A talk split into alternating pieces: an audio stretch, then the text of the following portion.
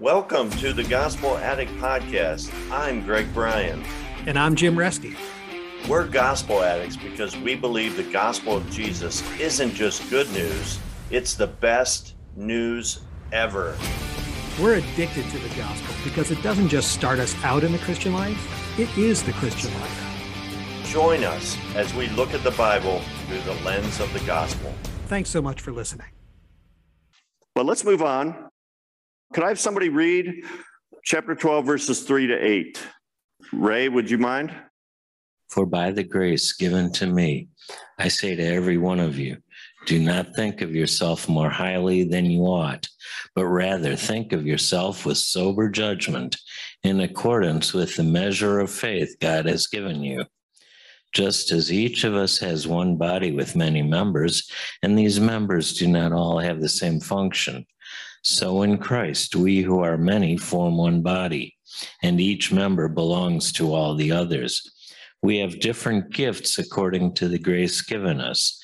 If a man's gift is prophesying, let him use it to, in proportion to his faith. If it is serving, let him serve. If it is teaching, let him teach. If it is encouraging, let him encourage. If it is contributing to the needs of others, let him give generously. If it is leadership, let him govern diligently. If it is showing mercy, let him do it cheerfully. Thank you, Ray. So, as we grow in grace and, and walk in the power of the Holy Spirit, we can serve God by using our spiritual gifts. And it's interesting that Paul in verse 3 reminds us that we need to stay humble and we need to avoid spiritual pride because that can happen. Now, um, I'm not going to spend a lot of time talking about spiritual gifts, but there are seven spiritual gifts mentioned in this passage. But there are other lists of spiritual gifts found in the Bible in 1 Corinthians chapter 12 and in Ephesians 4 and in 1 Peter 4. There are probably over 20 unique spiritual gifts, that, depending on how you count them. Now, spiritual gifts are special gifts, they're not natural talents for every believer given by the Holy Spirit. The purpose is to build up the body of Christ for the common good. And the Bible teaches there are speaking gifts, there are service gifts, and there are sign gifts. And when you take into account our personalities, our natural talents, and our heart's desires, and then add in spiritual gifts, what you realize is that every human being, every believer, every follower of Christ has their, almost like a fingerprint. Everyone's unique. So it's not like all the evangelists or the have the same act the same, say the same things. That you know, we're all unique. And what that makes me realize is that each of us are uniquely gifted to reach and disciple and minister to others for the kingdom. In other words, there might be people that you you are the only person that can reach a certain individual because of your unique mix of gifts. And that's pretty exciting to think about. It's not just the pastors that do all the effective ministry. There's people that you might be the only person that can reach them because of your spiritual gift. And it doesn't have to be the gift of evangelism, by the way. Okay. So then he goes from spiritual gifts to this like litany of 30 commands. Remember, I told you, he says at the beginning, I urge you. He's like urging them, he's begging them, he's not commanding them, but now he's laying down some commands. And that's where I was saying earlier if, if Romans started with these commands, we could get this backwards. We could totally misunderstand what he's trying to say. But in light of a transformed life, this is how we can live our lives. Could somebody read this? Chapter 12, 9 to 21. All right, Rex, thanks. Let love be genuine. Abhor what is evil. Hold fast to what is good. Love one another with brotherly affection. Outdo one another in showing honor. Do not be slothful in zeal, but be fervent in spirit. Serve the Lord. Rejoice in hope. Be patient in tribulation. Be constant in prayer. Contribute to the needs of the saints and seek to show hospitality. Bless those who persecute you. Bless and do not curse them. Rejoice with those who rejoice. Weep with those who weep. Live in harmony with one another. Do not be haughty, but associate with the lowly. Never be wise in your own sight. Repay no one evil for evil, but give thought to what is honorable in the sight of all. If possible, so far as it depends on you, live peaceably with all. Beloved, never avenge yourselves, but leave it to the wrath of God, for it is written, Vengeance is mine, I will repay, says the Lord. To the contrary, if your enemy is hungry, feed him. If he is thirsty, give him something to drink, for by doing so, you will heap burning coals on his head. Do not be overcome by evil, but overcome evil with good. Thanks, Rex. that was great. Man, there's so much like meat in that in those verses. Like every verse is just jam packed with some amazing, profound truth. I mean, if all you did was verse 12, rejoice in hope, be patient in tribulation, and be constant in prayer, you'd be a transformed person. But you see, there's over and over 30 commands of what a transformed life looks like. Then he talks about our responsibility with government, dealing with government authorities. How should a transformed person live under a difficult government? Somebody read this, verses 1 to 7, chapter 13. Anybody got it? All right, Dave, thanks. Let every person be in subjection to the governing authorities. There is no authority except from God, and those which exist are established by God. Therefore, he who resists authority has opposed the ordinance of God, and they who have opposed all will receive condemnation upon themselves. For rulers are not a cause of fear to a good behavior, but for evil. Do you want to have no fear of authority?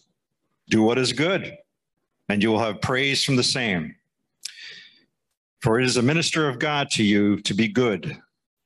But if you do what is evil, be afraid for it does not bear the sword for nothing. And it is a minister of God, an avenger who brings wrath upon those who practice evil. Wherefore it is necessary to be in subjection, not only because of wrath, but also for conscience sake. For because of this, you also pay taxes, for rulers are servants of God, devoting themselves to this very thing. Render to all what is due them tax upon tax which is due, custom to custom fear to those who fear, and honor to whom deserve honor. Thanks, Dave.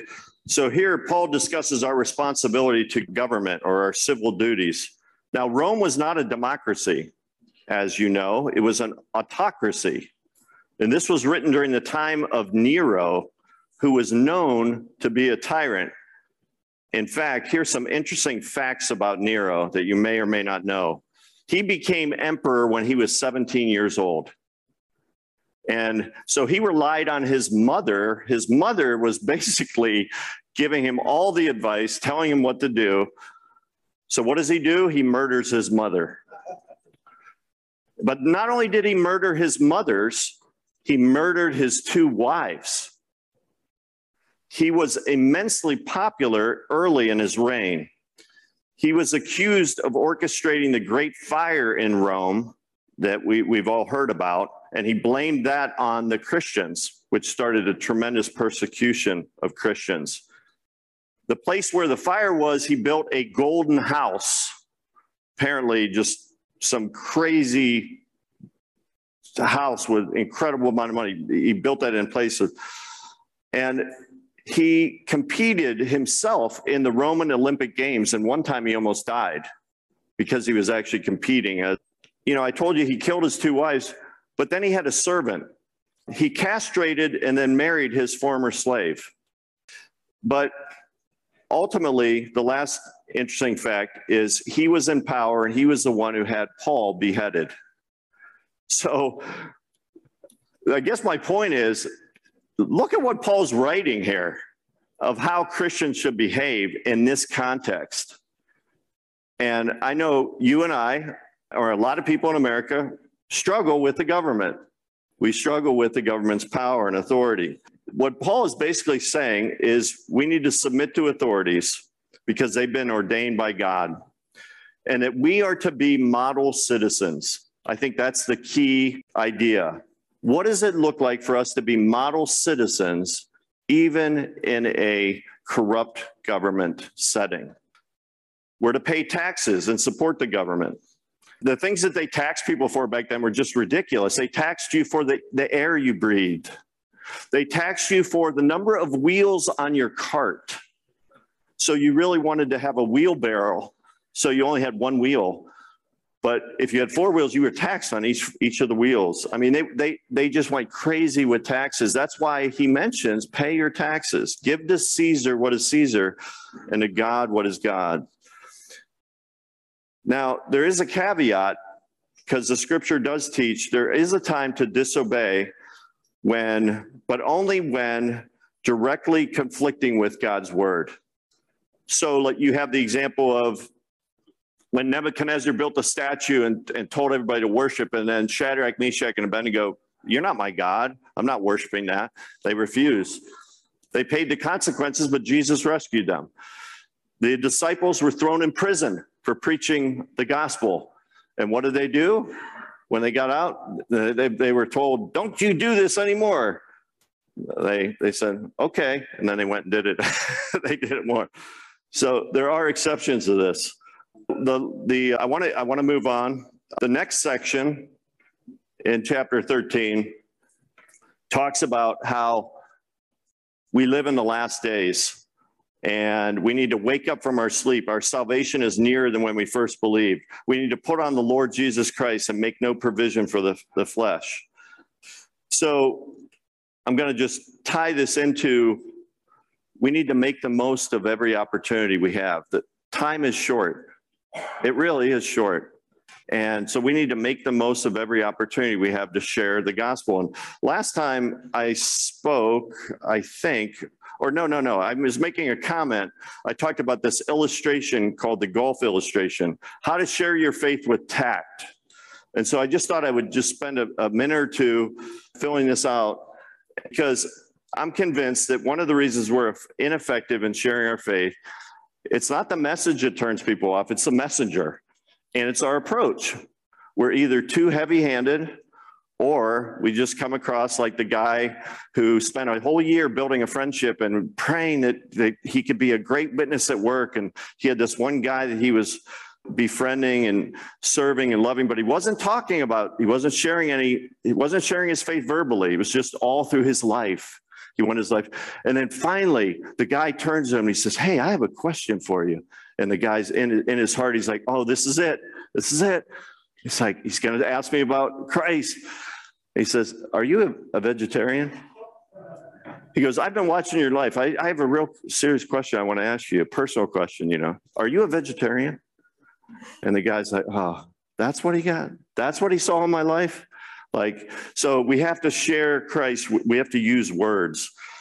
When I think of evangelism, I think of, of like people are like golf balls. Some are closer to Christ or the hole than others. And so, depending on how far away they are, you need to use different methods. And so, a driver is used when the ball is far away from the hole. And in my mind, some good drivers when it comes to evangelism are acts of kindness, acts of service, and then practicing spiritual curiosity. That's just kind of like every once in a while throwing out a question like, hey, you ever think about spiritual things? Where, where are you at on your spiritual journey? Or, you know, just, just throwing out a question to see what the response is. And you'll be able to judge where a person is, how open they are. Are, are they indeed on the tee or, or maybe you find out they're in the fairway. And if they're in the fairway, then you pull out your irons, right? And and to me, that's when I get into things like worldview questions. Like, where do you think people come from? What's the purpose in life? What's the biggest problem in the world? What's the solution to that problem? And then, do you think it's possible to know God? If it is, would you be interested in learning how you can? Sharing your testimony, you know, is a great way to share your faith. Just tell your story. Even if you became a Christian when you were a little child, you're still a Christian. You know, what kept you going? What kept you in the faith? But then you'll find that some people are on the green. And for those on the green, you want to learn a gospel illustration. And for me, I use the bridge to life. You know, how Jesus is the bridge between us and God. And how we can't save ourselves. Our works don't go far enough. And I talk about how you can't jump across the, you know, 10 of us could line up and try to jump across the Grand Canyon. You might get 10 feet farther than me, but we're all going down. And that's how huge this chasm is between us and God. But that God made this bridge for us through Jesus. And some people say, well, the bridge, those, are old, those, you know, the four spiritual laws, they don't work anymore. Well, they don't work the way they used to work. You used to be able to walk up to somebody and say, Hey, have you heard of this four spiritual laws? And then lay them down, and then somebody trust Christ right then. To me, it's a where it's when you use them. If they're on the green, I feel like they can work. I feel like they work well. But then I also try to get people into the Bible just to, to learn about Jesus. My approach is I use the Gospel of John, and uh, just we just read and discuss it you know, very informally over coffee. Sometimes I, will take students to a movie, and then after the movie, we go to McDonald's and we talk about the movie, and then say, "Hey, you know, you interested in just reading and discussing the discussing the Bible?" If I feel like they're on the green, that's what we do. And then next thing I know, they're like, "Hey, are we going to do that? Are we going to discuss the Bible again?" I'm like, "Yeah, we are. Of course, we are." My point in sharing this with you is, if you like this, make it your own. Think of your own technique. Don't use my technique but think of your own. How would you, what are your drivers? What are your irons? What are your putters? You know, come up with your own unique approach. You don't have to adopt mine. Let me pause here for questions and comments. And then we have one more section. Keith, Keith and I had a blast in the, in the uh, Dead Sea, by the way. we were both floating in the Dead Sea. Keith put he put the mud all over his face. And if you've never floated in the Dead Sea, it's worth going just to do that. Believe me, it's unbelievable. But just to amplify on your bridge thing, yesterday I was helping out with the four year olds at uh, kids camp. And the game that we played inside the room was we put a strip of tape down, six foot across, put another strip of tape down that said God.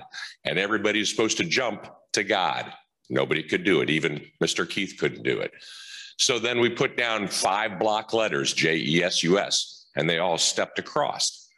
And before each kid stepped across, the leader, she was so good, she just got down with them, almost like a baptism said, Now I know you can't jump across yourself, but if you walk across, Jesus is going to stamp out sin because there's a big thing of sin in the middle.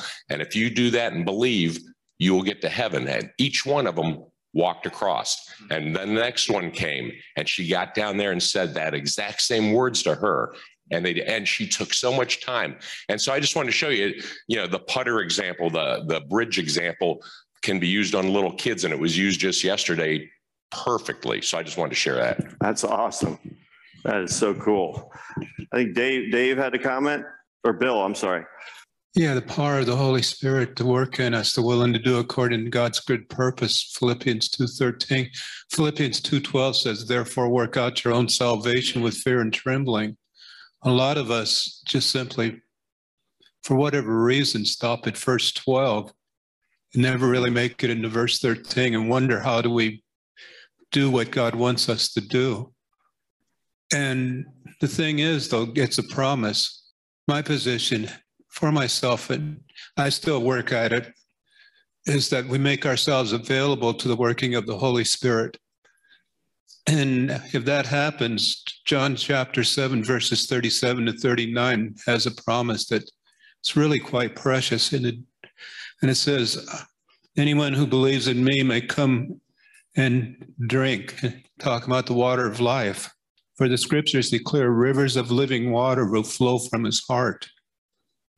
And when he said this, living water, he was speaking of the Spirit who would be given to everyone believing in him. But the Spirit had not yet been given because Jesus had not yet entered into his glory. And we know the day when the Holy Spirit was officially given and the transformation that happened to these 120 that were in that upper room. Hmm, amen. Thanks for sharing that. All right, we got one more section and then we'll close off our the book of Romans. So we're going to fly through this last section because we're running out of time. In chapter 14 and 15, we get into this how can we get along with other Christians that we disagree with? Like on disputable matters, on non essentials? How do we do it? you know, disunity has always been a major problem with God's people. You see it all throughout the Bible. Almost every ch- local church mentioned in the New Testament, there were divisions to contend with. You know, some things haven't changed. So, you know, here the disputable matters had to do with meat that was sacrificed to idols. Some people were uncomfortable eating that, where Jesus declared all food clean.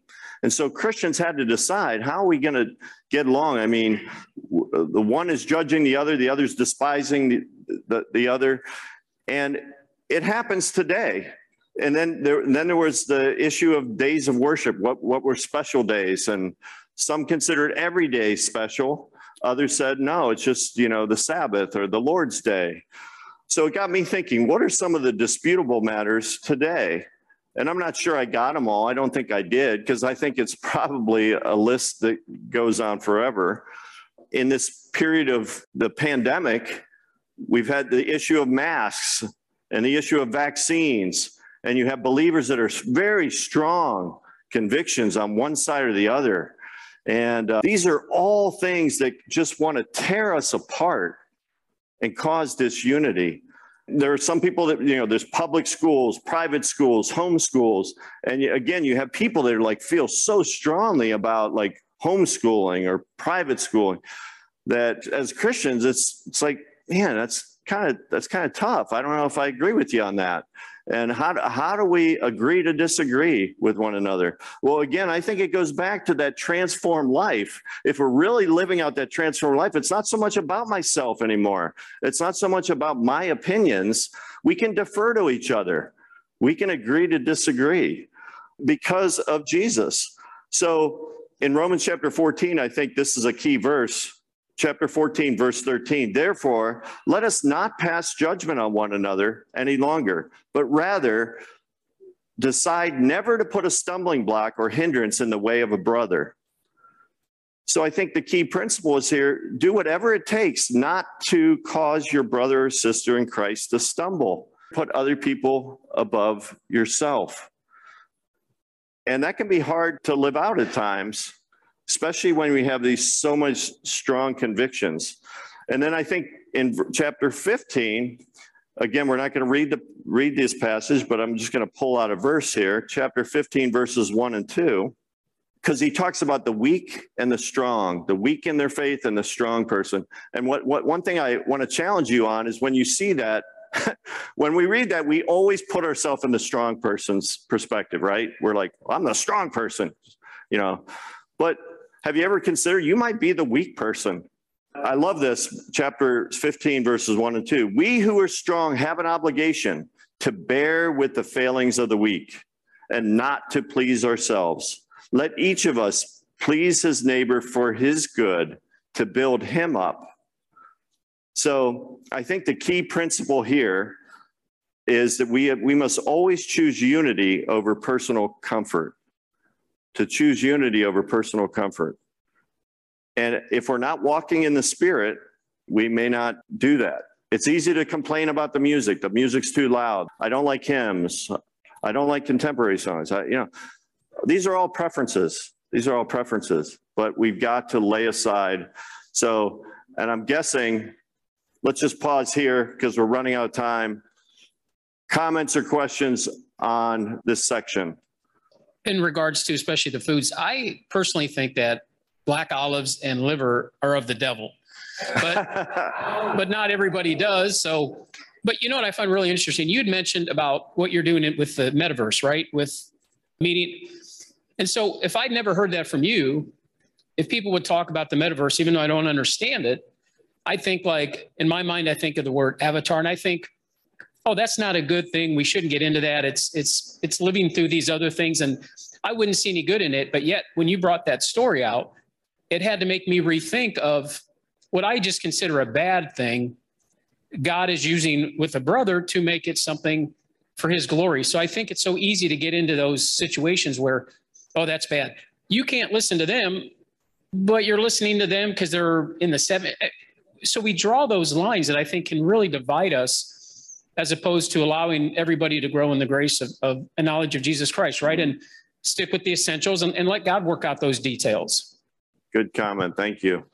Anybody else? We got a couple over here. I was uh, reading Wiersbe, and he said the big thing we need to be careful of is not to conform to the congregation, but conform to Christ, because a lot of congregations are going south, and just everybody wants to fit in. They don't want to make waves. So, like you're saying, being in the Word, conform to Christ, Mm, and make sure that sometimes you may seem to stick out, or you may not seem to fit in with what's going on, but you're getting in with Christ, not with the congregation. Amen. Greg, I remember I heard Jim College uh, talk about this verse one time, and I, it always stuck with me. It's twelve eighteen. If possible, so far as it depends on you, live peaceably with all. And you know, we try to do that. And there's two great prayers in fifteen that I think we should look at. In Hmm. fifteen five, may the God of endurance and encouragement grant you to live in such harmony with one another, in accord with Christ Jesus, that together you may with one voice glorify the God and Father of our Lord Jesus Christ. And then this is prayer really struck me. I've been thinking about it all week. In 13, may the God of hope fill you with all joy and peace in believing, so that by the power of the Holy Spirit, you may abound in hope. I just think about that. If you do that, you pray that prayer, you pray the other prayer, you know, you're you're submitting to the Holy Spirit, like Bill talked about. And it- what strikes me is it's fill you with all joy and peace and believing because the more joy and more peace you have in Christ, recognizing, like you said about the, the first part of Romans, like Ephesians being positional, Mhm. last part being practical. Well, then if you got that joy and peace, you're going to love your brother, you're going to love God more, you're going to grow in grace. So that's a great prayer. We could pray for each other, you could pray for yourself, but I think we should pray those two prayers for each other as men. Amen. Uh, Romans 15, 13, that's my verse for this year. Every time I get discouraged by what I see on the news or what's happening in the world around me, I just go back to this verse. I'm meditating on it. I'm like a cow chewing the cud, man. I'm just like, this is this is my verse. That's why I hadn't got to it yet. you know, all of this comes boils down to a very simple concept, and it's called the law of love.